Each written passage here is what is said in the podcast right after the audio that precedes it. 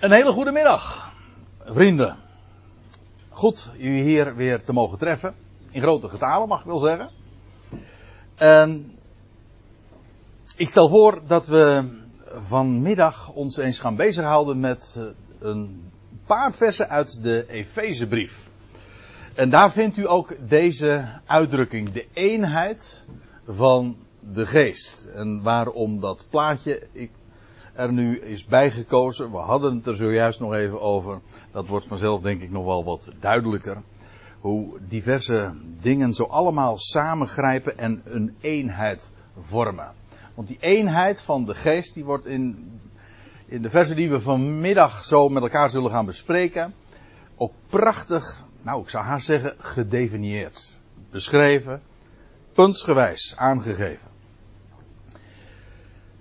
En dat betekent dat we ja, slechts een aantal versen vanmiddag zullen bespreken, onder de loep zullen nemen. En wel uit Efeze 4. En in Efeze 4 breekt een heel nieuw gedeelte aan in, dit, uh, in deze brief. Nadat Paulus dus al drie hoofdstukken heeft geschreven.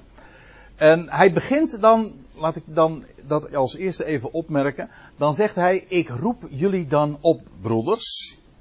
En wellicht ten overvloede voor sommigen, uh, of voor de meeste van u, maar voor degene die, voor wie het uh, misschien nieuw is, werk ik er nog eventjes op. Dit is niet de MBG-vertaling, ook niet de Statenvertaling. Deze vertaling is uh, gebaseerd op de interlineair. Sluit daar zo dicht als mogelijk op aan.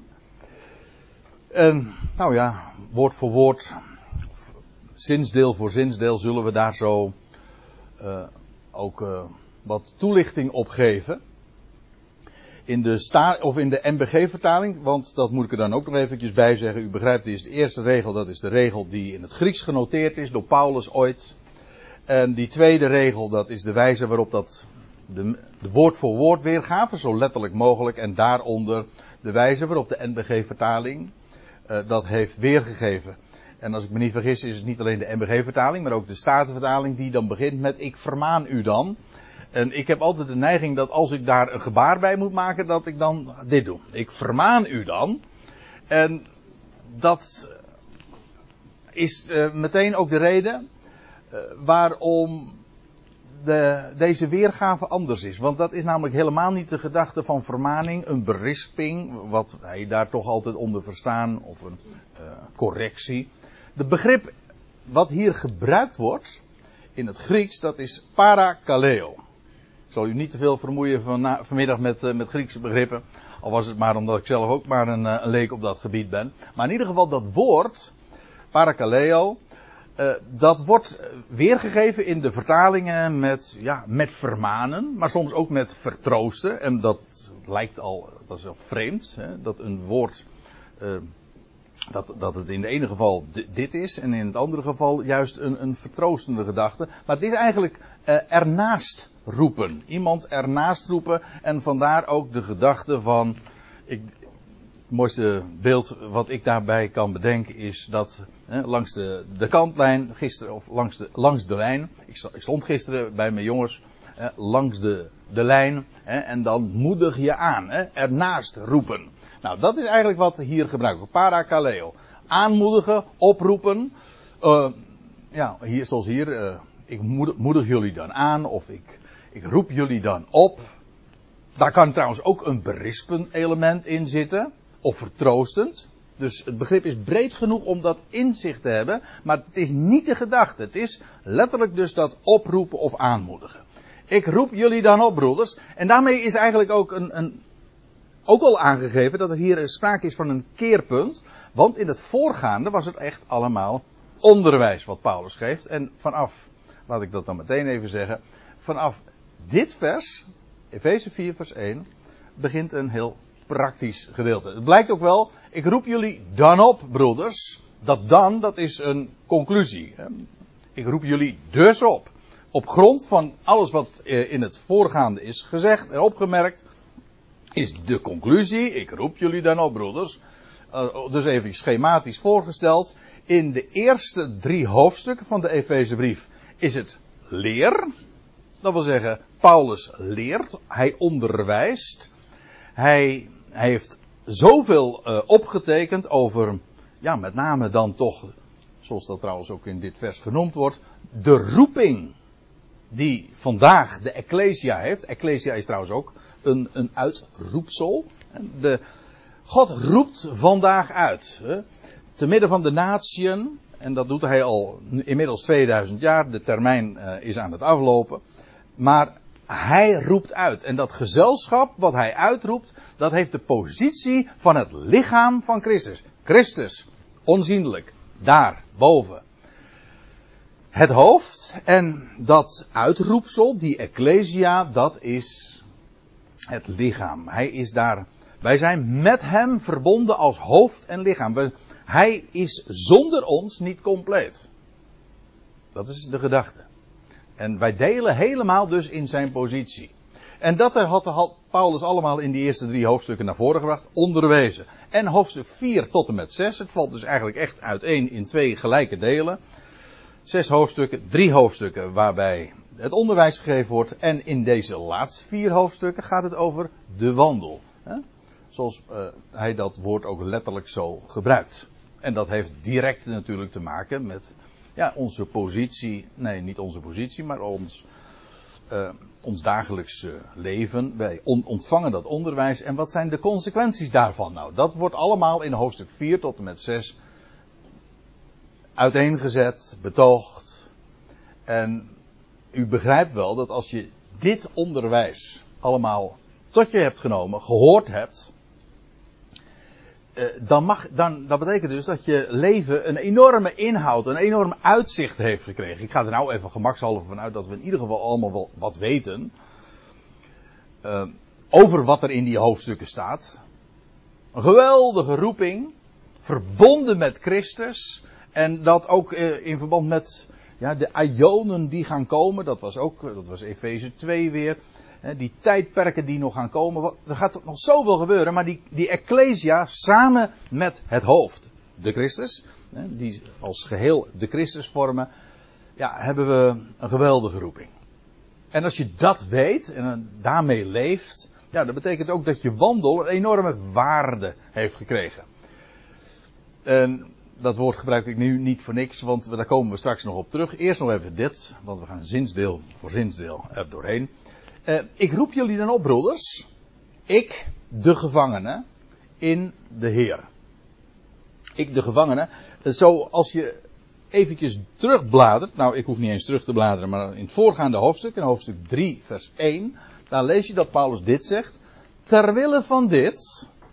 En dat wijst weer uiteraard voor. Uh, terug naar het hoofdstuk 2 en 1.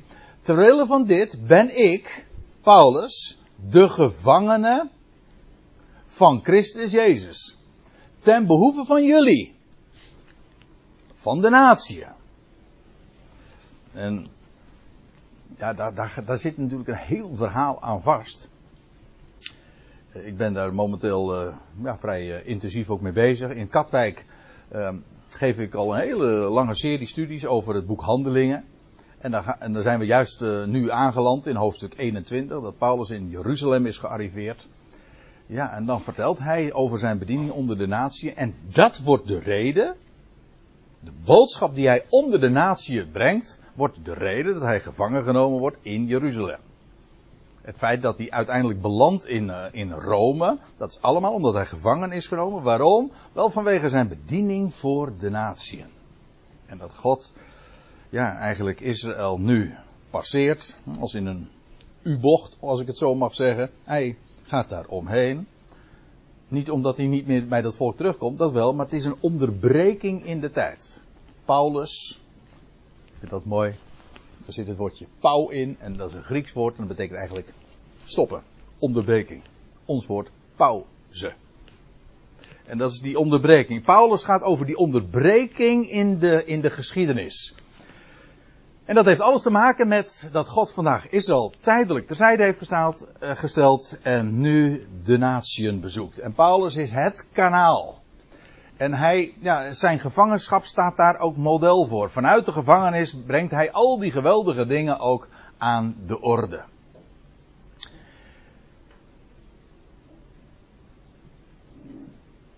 Dus hier opnieuw spreekt hij weer over het feit, hij, Paulus, is die gevangene. En dat, uh, dat doet ons dus onmiddellijk weer denken aan, aan die bijzondere plaats en bediening die hij heeft. Ik vind ook trouwens apart dat hij zich de gevangene noemt. Niet zomaar een gevangene, maar de gevangene.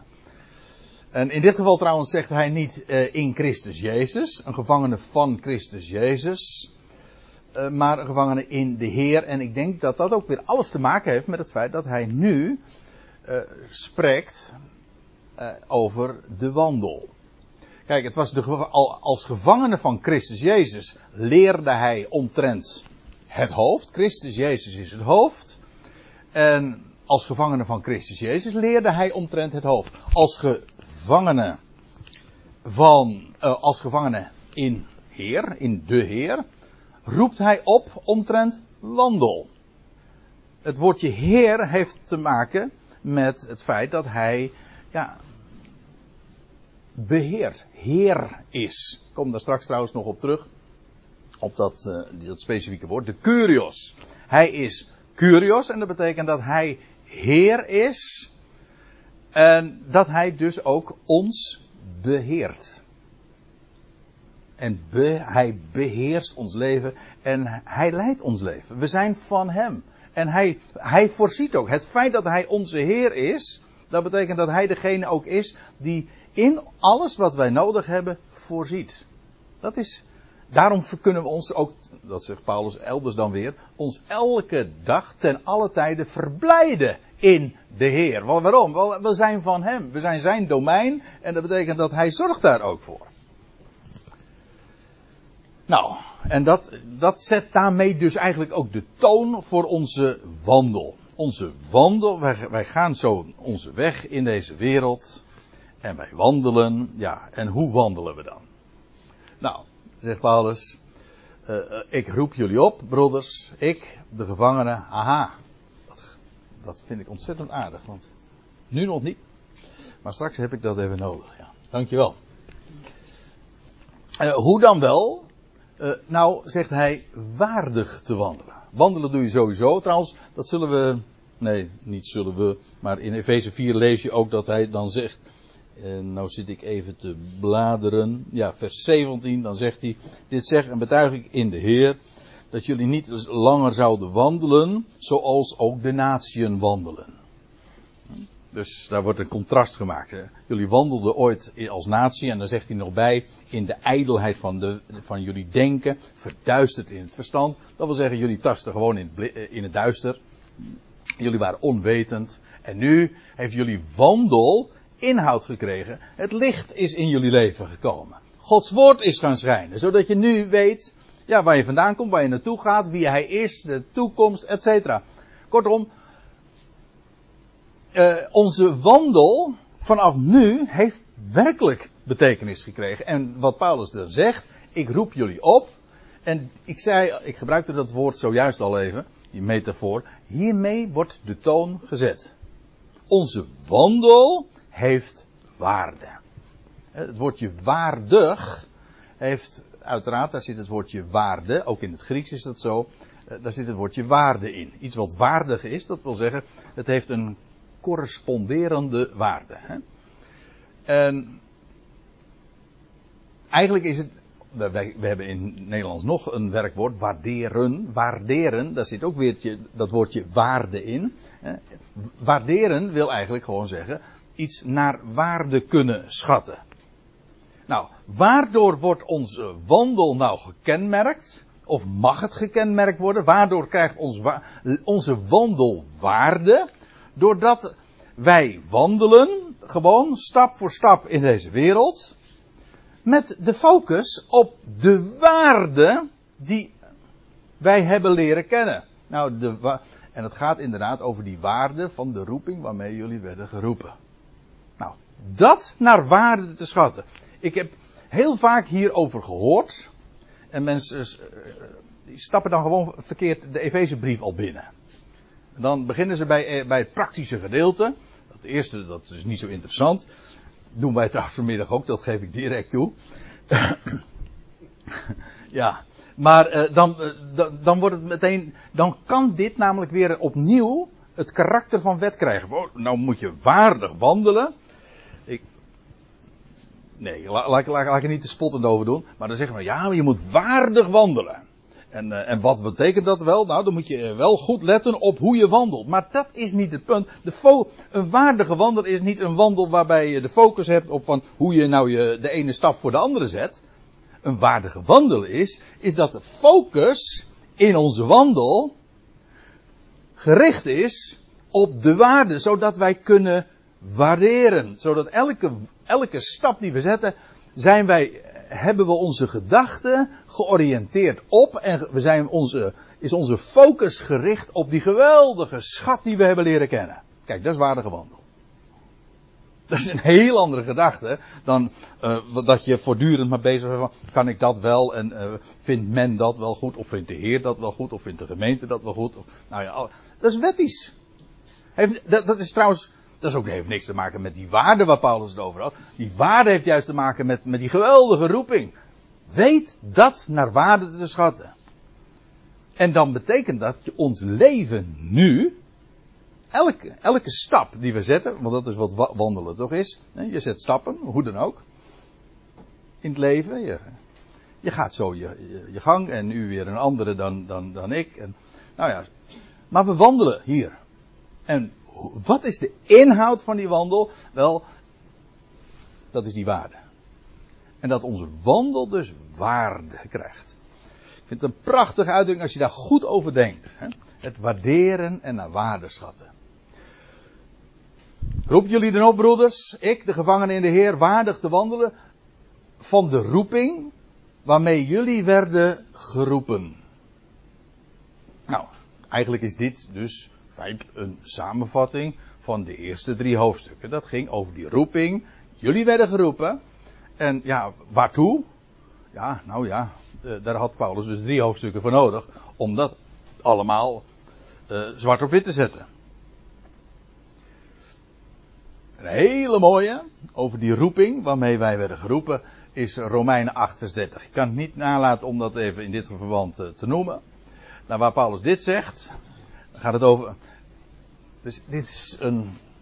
Iemand heeft dat eens een keer zo genoemd: een gouden ketting. Dat wil zeggen, het zijn allemaal schakels die hier worden vermeld. Ik zal ze ook zo laten zien. Maar die, al die, het zijn gouden schakels. En ze zijn ook onlosmakelijk aan elkaar verbonden. Maar ook op een goddelijke wijze. Zonder dat de mens daar ook maar iets aan kan afdoen of kan toedoen. Kijk, juist daarom is het ook zo waardevol. Goud, hè? Uh, in Romeinen 8, vers 30 wordt gesproken over degene, ja trouwens het voorgaande lees je nog over die hij tevoren gekend heeft. Die heeft hij tevoren bestemd. God bestemt tevoren. Predestinatie. Dat wil zeggen, voorbestemming. Dat is een Bijbels begrip hoor. God, uh, die hij, die, dat wil zeggen, degene die hij tevoren bestemt, deze roept hij ook. Mooi hè? Dat tevoren bestemmen heeft te maken met, ja, voordat u en ik er waren, had hij al zijn bestemmingsplan. Met ons. Wel, degene die hij tevoren bestemd heeft tot die positie, wel, die, die roepte hij ook. Eerst was daar die voorbestemming. Degene die hij voorbestemt, die roept hij. Dat doet hij. Deze roept hij ook. En degene die hij roept, deze rechtvaardigt hij ook. En degene echter die hij rechtvaardigt, deze verheerlijkt hij ook. Ziet u wat ik zojuist bedoelde met een gouden ketting? Hier, hier zijn wij, mensen, degene die de roepstem van hem hebben vernomen, volkomen leidend voorwerp. Hij is degene die actief is. Hij bestemt, hij bestemt tevoren. Hij roept. Hij rechtvaardigt en hij verheerlijkt. Het staat allemaal in de, zoals dat heet, de aorist. Dat wil zeggen in een tijdloze vorm. Het gaat gewoon om het feit aan zich. Niet wanneer het gebeurt. Ik bedoel, uh, die, dat tevoren bestemmen, dat is in het verleden gebeurd. Die verheerlijking, dat is in de toekomst. Maar het gaat erom, hij is het die dat doet. Hij roept ook. En die hij roept, wel, die rechtvaardigt hij ook. En als hij rechtvaardigt, Wel, dan, uh, dan verheerlijkt hij op zijn tijd ook. Dat is helemaal zijn werk. En dat wat hij doet. En daar kun je, daar kun je met recht ook rust in vinden.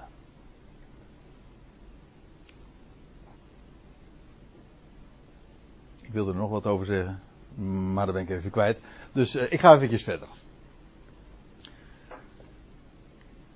Waardig te wandelen, de roeping waarmee jullie werden geroepen. Ziet u trouwens, als je daarvan bewust wordt van, de, van het feit dat Hij roept, dat, dat is al zo waardevol. Als je dat bedenkt, gewoon elke stap die je zegt van ja, ik ben van Hem, Hij is mijn Heer, Hij, en Hij zorgt ook voor mij. En hij, hij, hij had mij al zo lang van tevoren, in Efeze 1 vers 3, uh, zei, uh, voor de nederwerping der wereld. Alsjeblieft had hij ons al uitgekozen. Er wordt trouwens ook in dat verband over voorbestemming gesproken. Maar het is allemaal zijn werk. Wel, zo'n wandel te mogen leven. De roep, waardig te wandelen, de roeping waarmee jullie werden geroepen.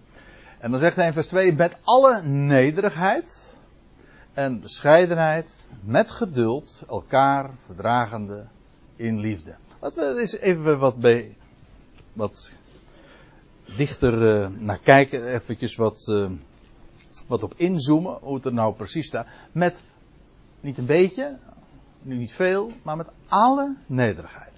Het woordje nederigheid, ik heb dat uh, in het Grieks nagekeken, dat, dat is laaggezind. Ons woord nederig geeft dat eigenlijk best wel mooi weer. Het komt toch wel sterk overeen met dat, met dat Griekse woord uh, gezind, namelijk dat je in de laagte bent. Hè? Eigenlijk nederig, dat, daar zit het woordje neder in, dat heeft ook te maken met laag. Hè? Nederland is laag land, toch? Nou, en, en nederigheid heeft dus te maken, dat is, in Nederlands is die associatie heel voor de hand liggend, dat is je heel laag in de zin ook van klein weten. Hij bestemt voor. Hij heeft een plan, hij roept, hij rechtvaardigt, hij verheerlijkt. Wel, wat ben ik daarin?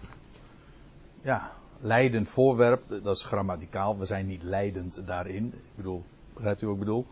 Eh, dat is geweldig als je daar het voorwerp van mag weten. Maar eh, je bent zo klein. Hij doet zijn werk. In en door ons. Oh, en dat is wat ik net nog wilde zeggen. Uh, nou ga ik toch even terug, mag het nog even? Dit wilde ik er nog even bij zeggen. Ik, ik moest namelijk denken aan wat, er wat we lezen in Efeze.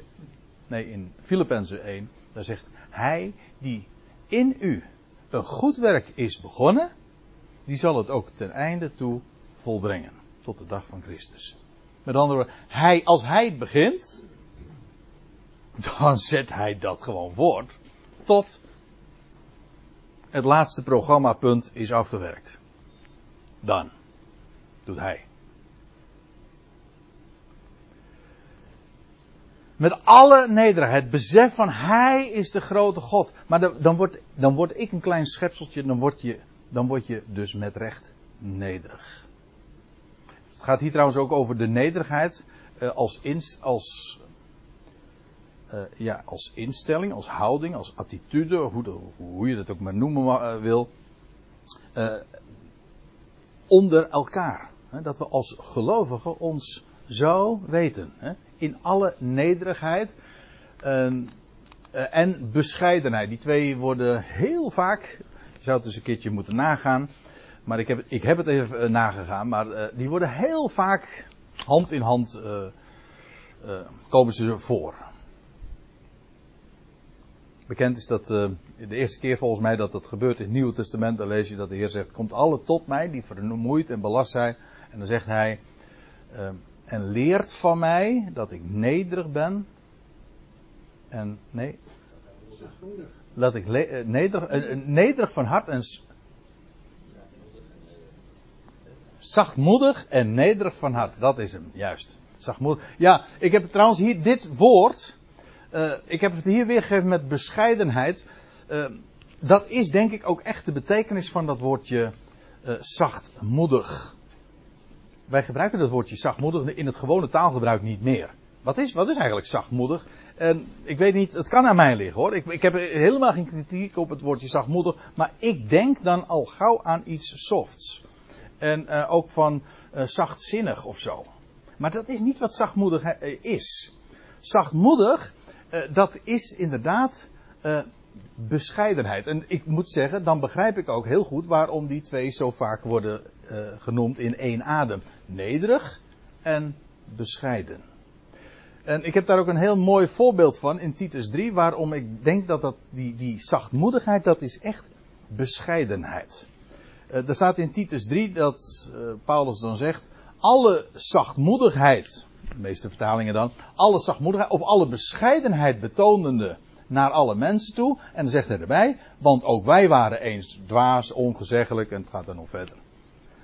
En uh, dit voorbeeld illustreert precies wat, wat die zachtmoedigheid is, namelijk bescheidenheid. Verbeeld je nou maar niks. Hè, en betoon nou gewoon maar bescheidenheid naar alle mensen toe, want ook wij waren eens net zo als zij nu zijn. Zo, en dat maakt je heel bescheiden, dat je helemaal niet je verheven hoeft te voelen. En jij, jij bent geroepen, het is niet jij hebt hem gezocht, of voor ik heb voor Jezus gekozen. Hm? Nee, je bent geroepen. Hij heeft zich bekendgemaakt aan jou. Hij heeft jouw hart geopend. Hij heeft jouw hart geopend. Op niet tenminste, dat, dat is geen mensenwerk. Nee toch? Dat is juist wat geloof is. Je weet van, hij doet dat. Anders is het geen geloof. Dan, is, dan noemt de Bijbel het geen geloof. Dan is, noemt de Bijbel het werk. Maar dat staat haaks op elkaar. Goed, met alle, met alle nederigheid en zachtmoedigheid of bescheidenheid. Met geduld elkaar verdragende in liefde. Ook laten we daar nog eventjes dan naar kijken. We komen wel hoor bij ons onderwerp van die, van die eenheid. Maar dit is de aanloop. Uh, met geduld. Nou, dat is niet zo moeilijk. In de MBG-vertaling staat dan langmoedigheid. Dat gebruiken we natuurlijk ook eigenlijk nooit meer in gewoon Nederlands. Of hier op Urk wel. Hm? Ja, weet ik niet. Oké, okay, af en toe nog wel. Maar jij bent misschien ook niet zo'n hele moderne Urker meer. Uh... Nee, en uh, old fashion. Old fashion. uh, met geduld elkaar verdragen. Geduld in het Grieks, oh dan heb ik toch nog weer een Grieks woord. Uh, macrotumia, dat, macro kennen we, dat is eigenlijk ver. Of lang. Eigenlijk staat het uh, geduld, staat eigenlijk, heeft te maken met langmoedigheid. Lang, lang van gemoed. Dat is wel een mooi woord. Lang van gemoed. Dat wil zeggen, je staat eigenlijk tegenover kort aangebonden. Dan met geduld, dat wil zeggen, je gaat lang mee. Hè? In, in je gevoel voor en je, uh, met de ander. Geduld. Je gaat ver mee, elkaar verdragende. Dit woord elkaar, alleen dat al, uh, dat suggereert dus, het veronderstelt, dat gelovigen samen optrekken. Ze zijn, gelovigen zijn uh, geen uh, instituut. Geen menselijke eenheid. We komen daar straks nog uitgebreid op terug.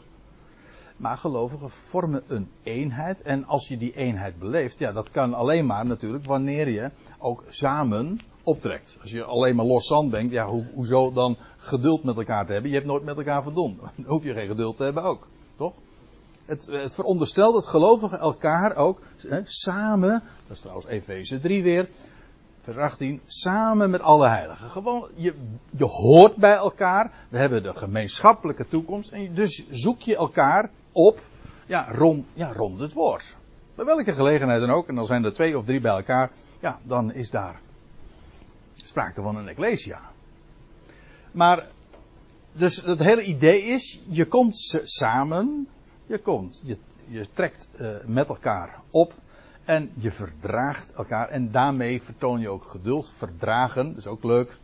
Uh, ook in het Grieks is dat woord. Uh, ons uh, komt het overeen met ons woord verdragen. Verdragen, daar zit het woordje dragen in. Hè, en dat betekent inderdaad dat je iets op, opwaarts heft. Hè? En dat is ja, wat verdragen dus eigenlijk is. Je draagt de ander. En je gaat daar lang in mee. En je, bent niet, en je hebt daarin uh, het gevoel, het, hoe zeg je dat? De empathie. Of je verplaatst je in de ander. En hebt geduld met elkaar. En verdraagt elkaar in liefde. Dat is mooi. Dat betekent dus ook dat je met elkaar ja, we, hebben allemaal, we zijn allemaal verschillend. De Heer gaat nu eenmaal een andere weg met mij dan met u of met jou. Nou. Maar de dat, is, dat trouwens het einde van Efeze 4. Daar lees je over elkaar genade bewijzen. Zoals God mij en ons genade bewijst. Als hij nou geduld heeft met mij, waarom. Wat let mij dan om ook uh, geduld te hebben met die ander? We zijn, we zijn nog niet uh, volmaakt. Ja, in zijn ogen wel. Maar ik bedoel, hier op aarde hebben we daarmee van doen. Nou, heb geduld met elkaar. Geef, geef hem ook de ruimte om zijn weg met de ander te gaan. Nou ja. Dat is mooi. In liefde. Nou ja, dat is mooi hè. Want daar begint het en daar eindigt het altijd mee. In, want als we het hebben over liefde, agape, dat is in de Bijbel echt altijd Gods liefde. Is goddelijke liefde. Waarom is het goddelijke liefde? Omdat het niets te maken heeft met, met sympathie of met eigenschappen in de ander, maar onvoorwaardelijk. Zoals God houdt van zijn schepping, zo mogen we elkaar liefhebben. In liefde. De ander daarmee dus de ruimte ook gevend. Ik hoorde iemand ooit zeggen, dat is al vele, vele jaren geleden, die zei: Liefde is niets in de praktijk niet anders dan de ander de ruimte geven om te zijn wie hij of zij is. Zoals God dat namelijk doet. God heeft een plan met ieder van ons. Met elke schepping. En heel die schepping wordt gedragen door en, om, en ook omvat door zijn liefde. Hij geeft de ruimte. Hij heeft ook de ruimte. Ook de tijdsruimte bedoel ik. En dan heb je die tijdsruimte. En juist die tijdsruimte geeft ons juist ook weer dat besef van geduld. Hij heeft de tijd. Niet zo uh, gestrest. We hebben de tijd. Nou. Nou komen we bij vers 3. Nou komen we wat echt bij het eigenlijke onderwerp. En letterlijk zelfs. Want hier staat, terwijl jullie beijveren. Hè, dus gesproken wordt over die nederigheid, die zachtmoedigheid, geduld, verdragen, in liefde. Wordt er gesproken, terwijl jullie beijveren de eenheid van de geest te bewaren. De eenheid, de eenheid van de geest. En nou valt u, of valt één van u, of misschien meerdere, uh, over het feit dat dit nu met een kleine letter staat. Hm? Of, ja, dat heeft er ook een beetje mee te maken. Wij zijn natuurlijk gewend, hè, met, het, met onze christelijke traditionele achtergrond, om de geest met een hoofdletter te zetten, omdat we dan het opvatten als een persoonsnaam. Hè, dan, en zoals je een, zoals je een persoonsnaam, Kees, Arie, Marie, hè, zet je met een hoofdletter. En daarmee aangeven dat dat is die persoon. Maar dat is niet de Bijbelse gedachte, het is namelijk de geest van God. Hè. De, je, waarom zou je dat met een hoofdletter schrijven? Je, de kracht van God schrijven, schrijf je kracht ook niet met een hoofdletter? Je kan het, begrijp me goed, je kan het best met een hoofdletter schrijven. Als je daarmee bedoelt te zeggen van, ja, het is, niet die van de mens, maar het gaat om de geest van God. En om dat te onderscheiden zeg je met een hoofdletter. Maar weet u, in het, uh, ja, in het Grieks is deze discussie helemaal een beetje zinloos, want daar staan alle letters in hoofdletters.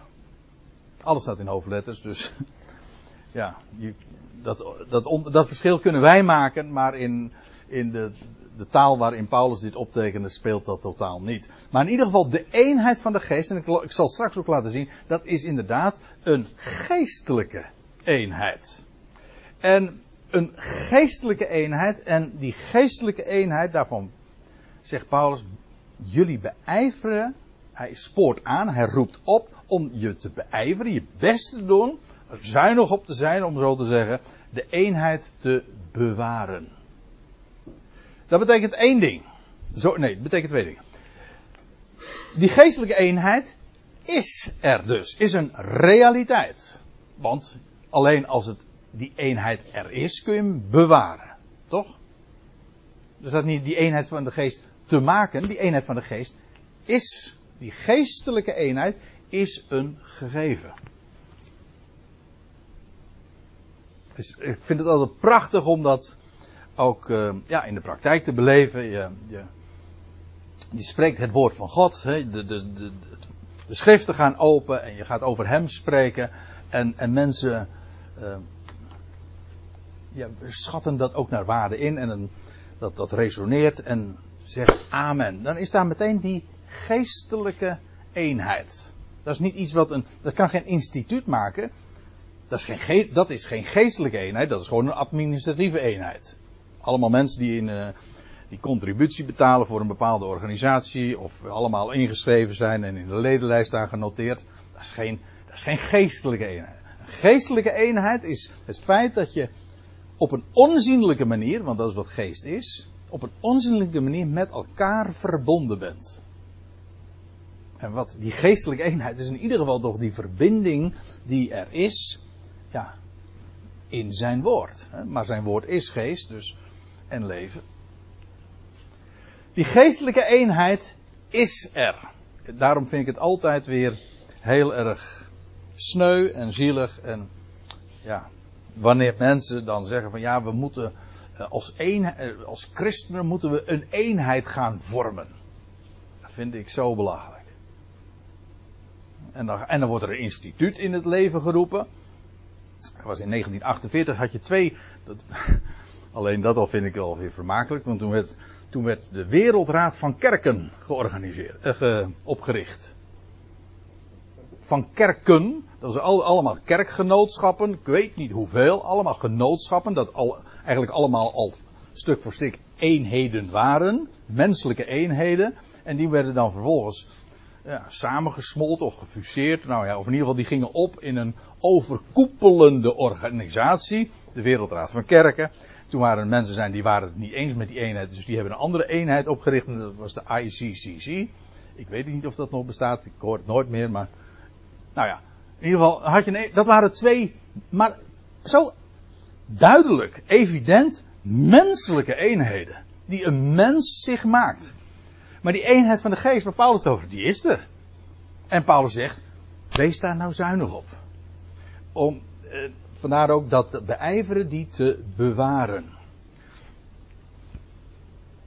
Ja, die eenheid van de geest staat dus, eh, die kan namelijk heel gemakkelijk in de praktijk miskend worden. Dat kan wel. Die eenheid van de geest is een realiteit. Die kun je beleven. Maar er kunnen allerlei factoren zijn, vleeselijke redenen, die de eenheid van de geest. Die, kijk, het is een geestelijke eenheid, maar het zijn juist vleeselijke verschillen. Die, die, die de beleving van die eenheid in de weg staan. Nou ja, ik geef hier een aantal voorbeelden. Eigenlijk min of meer ook ontleend aan wat we in de Efeze en de Colossensebrief lezen. Afkomst. Efeze 2 gaat daarover. Hè? Uh, gaat over, uh, ben je eh, van Joodse afkomst of heb je een heidense achtergrond? Een groot godsdienstig of noem het een etnisch verschil. Een verschil in afkomst, verschil in cultuur. Paulus spreekt over Grieken en over barbaren. U weet, barbaren waren eigenlijk mensen die helemaal geen cultuur hadden. Barbaars dus. Uh, maar ook in andere opzichten verschil in karakter. Dat is in feite vleeselijk, hè? Ik bedoel, u hebt een ander temperament dan ik en dat kan clashen gewoon qua, gewoon puur om vleeselijke redenen. Uh, voor de een heb je nu helemaal wel sympathie en de ander niet. Dat, dan zeggen we, er is geen klik. Maar, ja, maar dat is, dat is vleeselijk. Dat is puur vleeselijk. Met wie je soms uh, wel gemakkelijk door uh, één deur kan of met wie je gemakkelijk contact hebt. Verschil in status. maatschappelijke status, wat dacht u daarvan? Of in smaak, cultuursmaak, wat je, uh, bepaalde dingen, ja, die, uh, die deel je met een ander omdat je dat, ja, ik bedoel niet alleen smaak uh, culinair, maar, maar ik bedoel vooral smaak, dingen die je mooi vindt, ook, heeft dus ook weer met cultuur soms te maken. Of verschil in opleiding, je hebt, de een heeft een opleiding genoten, of is universitair geschoold en de ander die, die is goed in zijn handen en heeft helemaal niets met academische toestanden. En dat kan naar het vlees zomaar eh, scheiding brengen, toch? Ja, nou dat zijn allemaal vleeselijke redenen. Ik zou, eh, de lijst zou je natuurlijk veel langer nog kunnen maken. Allemaal vleeselijke redenen. Die dus niets met die eenheid van die geest te maken. Die eenheid van de geest is uiteraard, zoals het woord zegt, een geestelijke eenheid. Je deelt met elkaar de rijkdom van het woord. Ondanks al die verschillen. Want die verschillen zijn gewoon een realiteit. En zolang je nou maar gewoon de ogen gericht hebt op en georiënteerd bent op die geestelijke eenheid. En dat is eigenlijk ook het beijveren van, die, eh, van de eenheid van de geest te bewaren. Door je ogen gericht te blijven houden op de geestelijke eenheid. Op zijn woord dus. En op de inhoud daarvan. Want op het moment dat je gaat kijken naar al deze dingen. Ja, dan is er weer verschil. En dan drijf je uit elkaar. Dan, dan vind je elkaar ook niet meer. Dus het bewaren van die eenheid van de geest en daarin je te beijveren, heeft dus alles weer te maken met gericht te zijn op. Hè, op die roeping. Het waarderen daarvan. In de band, zegt Paulus dan, in die band van de vrede. Dit woord wat hier eigenlijk gebruikt wordt door Paulus, dat is samenbinding. In de samenbinding dus van de vrede. Wat bindt gelovigen samen? Nou, dat is in ieder geval niet een, een overeenkomst in opleiding. Al, al, we, eigenlijk in alle opzichten kun je totaal verschillend zijn naar het vlees gesproken. Maar wat deel je met elkaar? Ja, zijn woord. En daarmee feitelijk ook de essentie. Want ja, je deelt dezelfde roeping. Je deelt dezelfde toekomst. Je deelt dezelfde God. Nou ja, en zoveel meer. Dat bindt samen. En juist die samenbinding, daardoor is er ook, ja, valt het conflict weg. En is er dus vrede. Het is een samenbinding van vrede. Maar die, die band van de vrede, de samenbinding van de vrede, heeft dus alles te maken met het georiënteerd zijn op de geestelijke eenheid. Nou, wat is dan die geestelijke eenheid? En Paulus noemt er zeven. Zeven stuks. Hij spreekt over één lichaam en één geest. Iedere keer. Zeven, tot zeven keer toe, dat natuurlijk niet voor niks, hè. Zeven is in de Bijbel altijd het getal van volheid. En al die eenheden, om zo te zeggen, al die zeven enen, die vormen alles met elkaar een, eh, ja, zoals dat, ik dat in dat plaatje aangaf, eh, zoals een uurwerk hoort dat allemaal bij elkaar. Nou, laten we ze gewoon eens een keer op een rijtje zetten. Nou, nee, Paulus heeft ze voor ons al op een rijtje gezet en wij volgen hem gewoon één lichaam. Dat is een geweldig thema in de, met name deze brief. Eén lichaam. Efeze 2 is eigenlijk het grote handvest ook tussen van de eenheid van de de, en, en Israël. Dat wil zeggen, de gelovigen in, vandaag in de Ecclesia, de, die, die muur die scheiding maakte, die is weggebroken en we zijn één. Eén lichaam en één geest. Nou, laat ik eens meenemen. 1 Korinthe 12. Waar Paulus dat prachtig onder woorden brengt. Want alleen Paulus spreekt over het lichaam van Christus. En ik wil u dat laten zien. 1 Korinthe 12, vers 12. Want dan staat er, uh, zoals het lichaam één is. Dan gaat hier nog over de vergelijking van uh, het menselijk lichaam. Ons lichaam is een eenheid. Alles hangt samen met elkaar. Uh, zoals het lichaam één is, vele leden heeft, Maar al die leden van het lichaam, al die lidmaten, die ledematen of organen als cellen, het, hangt er vanaf op welk niveau je dat ziet, maar al die leden van het lichaam, hoeveel ook, één lichaam zijn, zo ook de Christus. Let op, zo ook de Christus. staat niet zo ook de, uh, de Ecclesia of zo ook de gemeente. Nee, zo ook de Christus. De Christus is hier die eenheid. Hoofd en lichaam. Eén lichaam. Want ook in één geest. We zullen dat trouwens straks nog een keer zien. Want ook in één geest worden wij allen. Allen, wij is hier, dat zijn de gelovigen. Die dat ene lichaam te vormen. Want ook in één geest worden wij allen tot in één lichaam gedoopt. Eén geest. één lichaam.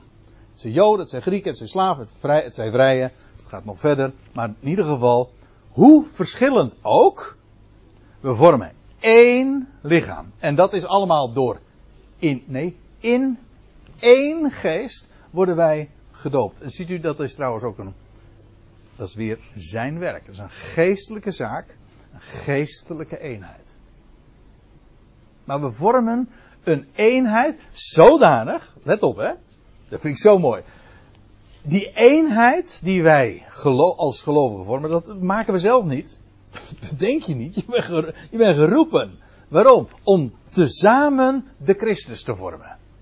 Hij het hoofd, Christus Jezus, en wij het lichaam. En dat hoort onlosmakelijk aan bij elkaar. Zo ook de Christus. En dat is inderdaad die eenheid. Laten we verder gaan, want er zijn er nog meer. Ik geef zomaar eventjes wat, wat aanzetten om daar misschien ook voor, voor uzelf nog eens wat verder mee door te gaan. Want, want u zou natuurlijk nog veel meer schriftplaatsen kunnen vinden waar gesproken wordt over, e- of op een of andere manier waarin dat toegelicht wordt van één lichaam, één geest. En dan zegt Paulus, zoals jullie ook werden geroepen, in één hoop van jullie roeping. Ja. Nou, de hoop van het lichaam van Christus, hè, dat samen dus de Christus vormt. Ja, in al zijn brieven spreekt Paulus uh, daarvan. Dat begint, hij, hij, begint eigenlijk zijn eerste brief, dat is de 1 Thessalonicense brief, de eerste Thessalonikers brief. Dat, daar begint, dat heeft als grote onderwerp de hoop, de verwachting, dat we de Heer tegemoet zijn, zullen gaan en al zo zullen wij altijd met de Heer zijn. Nou, dat is die hoop. En nog zoveel meer, want we zullen straks ook met, met Paulus, eh, zoals Paulus dat zegt, we zullen met hem ook in heerlijkheid verschijnen. Eh, allemaal de hoop waarmee, uh, van, de hoop waarmee wij, die wij hebben gekregen, die allemaal eigen zijn aan de roeping waarmee wij werden geroepen zoals jullie ook werden geroepen, in één hoop van jullie roeping. Hoezo één hoop? Wel, we vormen één lichaam. Hoezo? Door één geest. Ook één Heer. Eén geloof. Eén doop. Laten we ze ook die eens nader bezien. Eén Heer. Wie is dat? Lijkt me niet zo moeilijk. De Heer Jezus Christus. God, Petrus zegt het al op het tempelplein. Op de, eh, de Pinksterdag. God heeft, jullie hebben Jezus gedood aan het kruis. Maar God heeft hem tot Heer en tot Christus gemaakt. Namelijk door zijn opstanding. Hij heeft nu een positie als Curios, als Heer. En een gelovige is feitelijk iemand die hem beleidt als Heer. Paulus zegt dat in Romeinen 10. Een, ehm, indien, uh, indien u met uw hart gelooft dat God hem uit de doden heeft opgewekt en met uw mond beleidt, dat, gaat hand, dat, is, dat hoort bij elkaar, en met je mond beleidt dat hij Heer is, word je gered. Maar het geweldige is, in Filippenzen 2 lezen we, er komt een moment dat wat wij nu al mogen doen, omdat God onze tong heeft losgemaakt, dat is ook een goddelijk wonder. Hè? Als, als je oren worden geopend, als je ogen worden geopend, als je hart wordt geopend. Maar God, bij gelegenheid lees je ook dat iemands tong wordt losgemaakt. En wij, als wij nu al Hem mogen kennen en erkennen en beleiden van harte als Heer, dan zijn wij eerstelingen dus.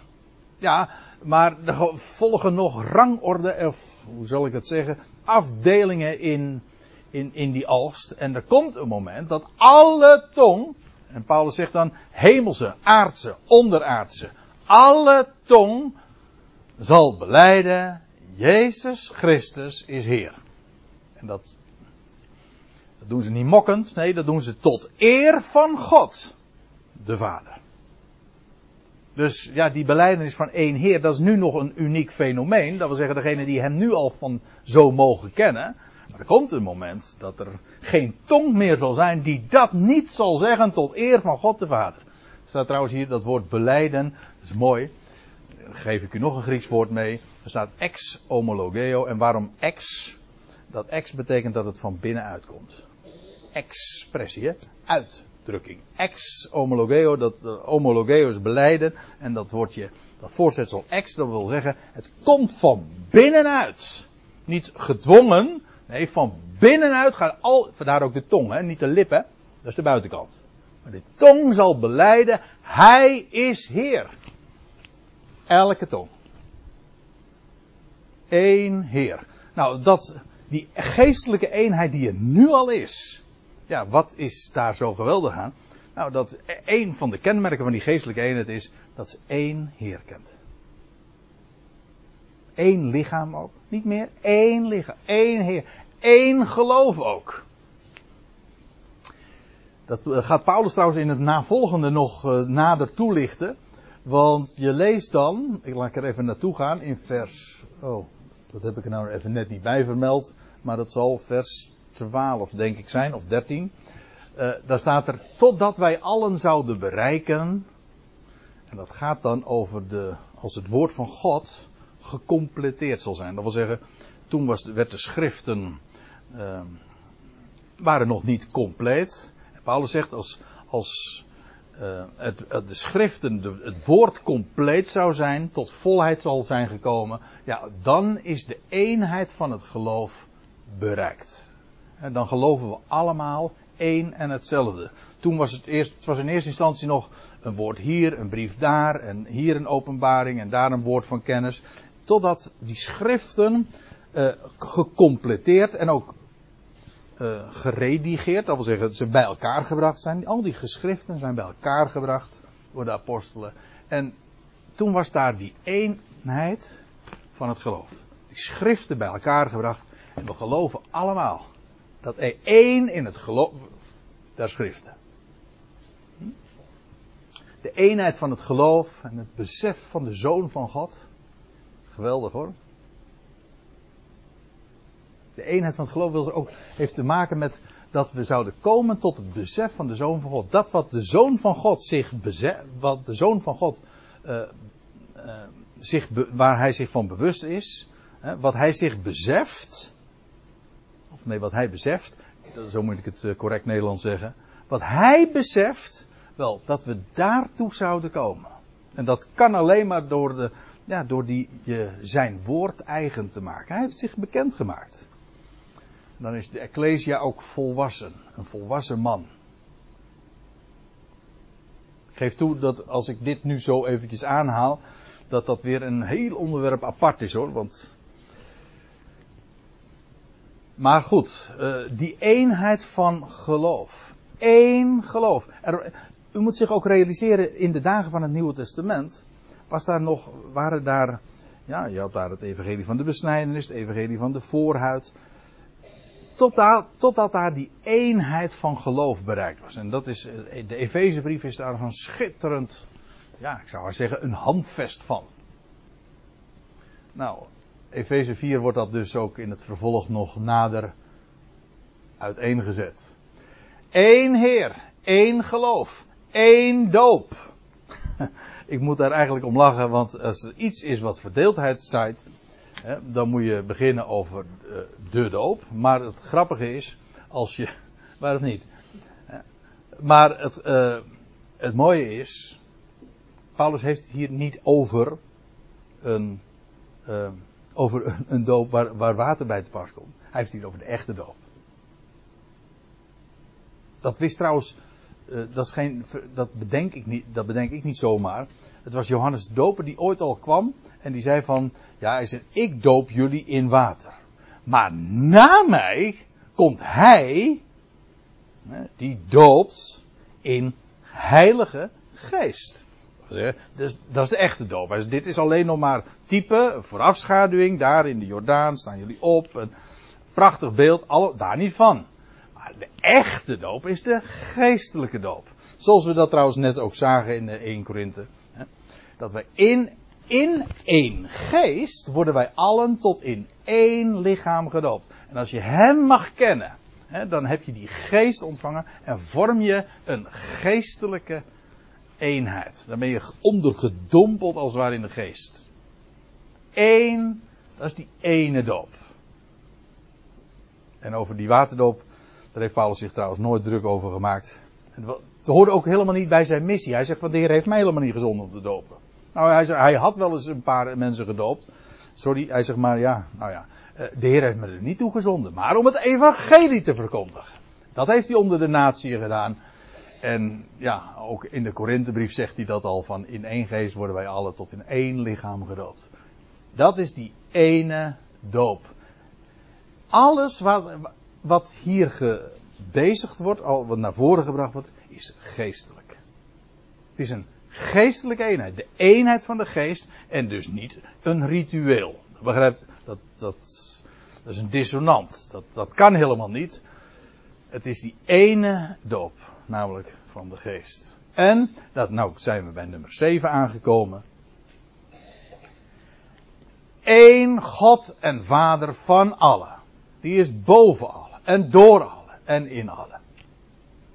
Nou, die moeten we toch ook nog eens even goed, uh, even goed beschouwen. Eerst dit. Eigenlijk is dit de, de, de, de summum, hè? De, de top. Hij noemt, hij begint met ja, wat, waar begon hij ook weer mee? Uh, nou moet ik het goed zeggen. Ja, één lichaam. En het is, ik, ik wil niet zeggen dat het een opklimmende reeks is, maar hij eindigt wel met, ja, zoiets. Het fundament der fundamenten. Namelijk één God, maar ook dat zo groot, zo, ja, met recht, alles en allen omvattend is. Die geestelijke eenheid heeft alles te maken met het woord van Hem. Maar wat is, wat is de meest basale Bijbelse beleidenis? Dat is niets anders dan dat er één God is. Vraag het aan een Jood, die weet het. Die zegt het elke dag, als hij opstaat, als hij naar bed gaat. Dat is het eerste wat een Joodse jongen leert als hij in de school of op de school zit. En het zijn ook de laatste woorden, idealiter, eh, waarmee je vlak voor het sterven, niet alleen voor het, vlak voor het slapen gaan, maar ook bij het sterven zeggen, Shema Yisrael. Er, de Heere onze God, Yahweh onze God is één. Eén God. Dat is de, als de, dat is ook zo uh, heel boeiend. Als er dan een schriftgeleerde bij de Heer Jezus komt, in Marcus 12 lees je dat, en die vraagt dan van, meester, wat is het eerste der geboden? En dan, zegt, dan geeft Jezus antwoord. Ik heb er nu even geen diaatje van. Maar dan geeft hij als antwoord. Hij zegt, uh, het eerste is dit. Hoor Israël, de Heere onze God is één. Gij zult de Heer uw God lief hebben met geheel uw hart.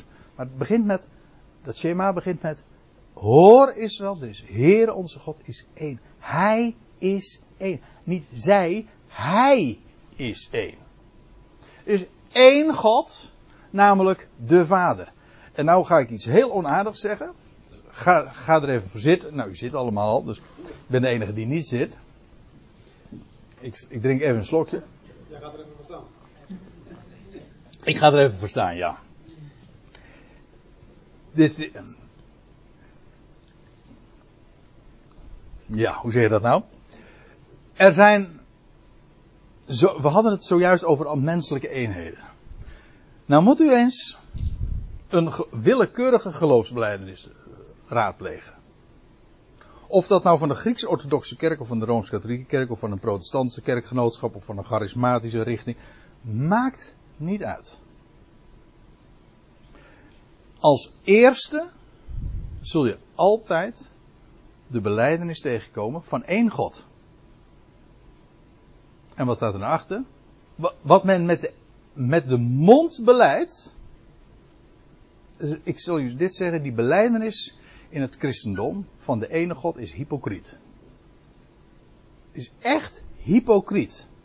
En weet u wie dat heel goed zien? Dat zijn Joden, moslims, die zeggen, jullie zeggen één God, maar jullie, dat is niet waar, want dat beleiden jullie wel met de lippen, maar jullie zeggen er is één God en kijk het maar na, in elke beleidenis van menselijke makelij, en men zegt, ja, maar dat is al sinds de derde eeuw dat dat alom, unaniem, de hele christenheid wordt dat beleerd. En jij beweert dat het anders is. Dat is nu juist waar, waarom het zo'n enorme afwijking is. Men zegt, is één God, de Vader, de Zoon en de Heilige Geest. Eén wezen, drie personen. Als je dat niet gelooft, dan ben je geen christen, kun je niet behouden worden, want dat is het fundament der fundamenten. In de christenheid. Ik zeg u, en dat bedoel ik met Ga er even voor zitten. Dit is een leugen. Want er is één God, de Vader. En overal in de schrift zul je dat tegenkomen. Eén God. Ik ga naar, ik neem u even mee. Ik geef u één voorbeeld daarvan. Hoe dat, ja, ik, je zou in de evangelie dat kunnen nagaan. Hè? Dat de Heer Jezus in de, in de, het hoge priesterlijk gebed. Hè, dan zegt hij van. Dan spreekt hij zijn God en Vader aan. En dan zegt hij van. Uh, dit, nu is het, dit nu is het eeuwige leven, dat Ionische leven. Dat zij u kennen. De enige waarachtige God. En Jezus Christus, die u gezonden hebt. De Heer Jezus zelf, hè? U. De enige waarachtige God. In uh, 1 Korinthe 8. Dan zegt Paulus, nog in vers 5, dan zegt hij, al zijn er zogenaamde goden, het zijn in de hemel, het zijn op de aarde. Dan zegt hij, en inderdaad, eh, er zijn goden in menigte, heren in menigte. Voor ons nogthans is er maar één God. Vader, Zoon en Heilige Geest. Dwaasheid. Het is dwaasheid en niemand kan het je uitleggen. Men zegt één God, maar men bedoelt drie personen. Dat is geen, dat is geen monotheïsme. Dat is polytheïsme onder een dekmantel. Verkapt monotheïsme. Nee, het is verkapt polytheïsme. Paulus zegt, hele Bijbelse waarheid is één God. Hij is één. Namelijk de Vader. Voor ons nogthans is er maar één God. De Vader. Uit wie alle dingen zijn en tot wie wij zijn. En, heb je het, daar hadden we het net al over, één Heer. Jezus Christus, door wie? Let op het verschil in voorzetsel. Uit wie? De bron. En door wie? Het kanaal. Alle dingen. Het al. Het tapanta. Uh, en uh, wij door hem. Eén God. De Vader. We praten hier natuurlijk niet over een kinderachtig dingetje. Hè? Dit is zo de basis. Het ABC. Eén God, de Vader. Het is niet voor niks ook, en daarin, uh, dat blijkt ook dus wel, want in al die beleidenissen wordt dat als punt nummer één neergezet. En dan zie je meteen op dat het helemaal misgaat meteen in de aanvang. Het is meteen, men is meteen al ontspoord. De waarheid is één God, de Vader. Nou, dat is wat Paulus hier ook zegt. Als we het hebben over die geestelijke eenheid, je één lichaam, één geest, één Heer. Ja, en als laatste dan één God, namelijk de Vader. Van allen. Je zou nog kunnen denken van, ja, gaat het hier over alle gelovigen? Nee, eh, het is hier inderdaad, dat is ook waar natuurlijk, hij is de Vader van alle gelovigen. Er staat trouwens in Malachi al van, is er niet één is hij niet uh, ons aller God? Is hij niet de vader van en de schepper van allen? Hij is de vader van allen, dat wil zeggen, alles komt uit hem voort. Hij is de bron. Hij is boven allen. Hij is door allen en staat erbij en in allen. En als u, als u dit leest, dan weet je meteen aha, dit is dat geweldige doel dat God voor ogen heeft. Zijn plan dat hij de Vader zal blijken te zijn in alle, in heel zijn schepping.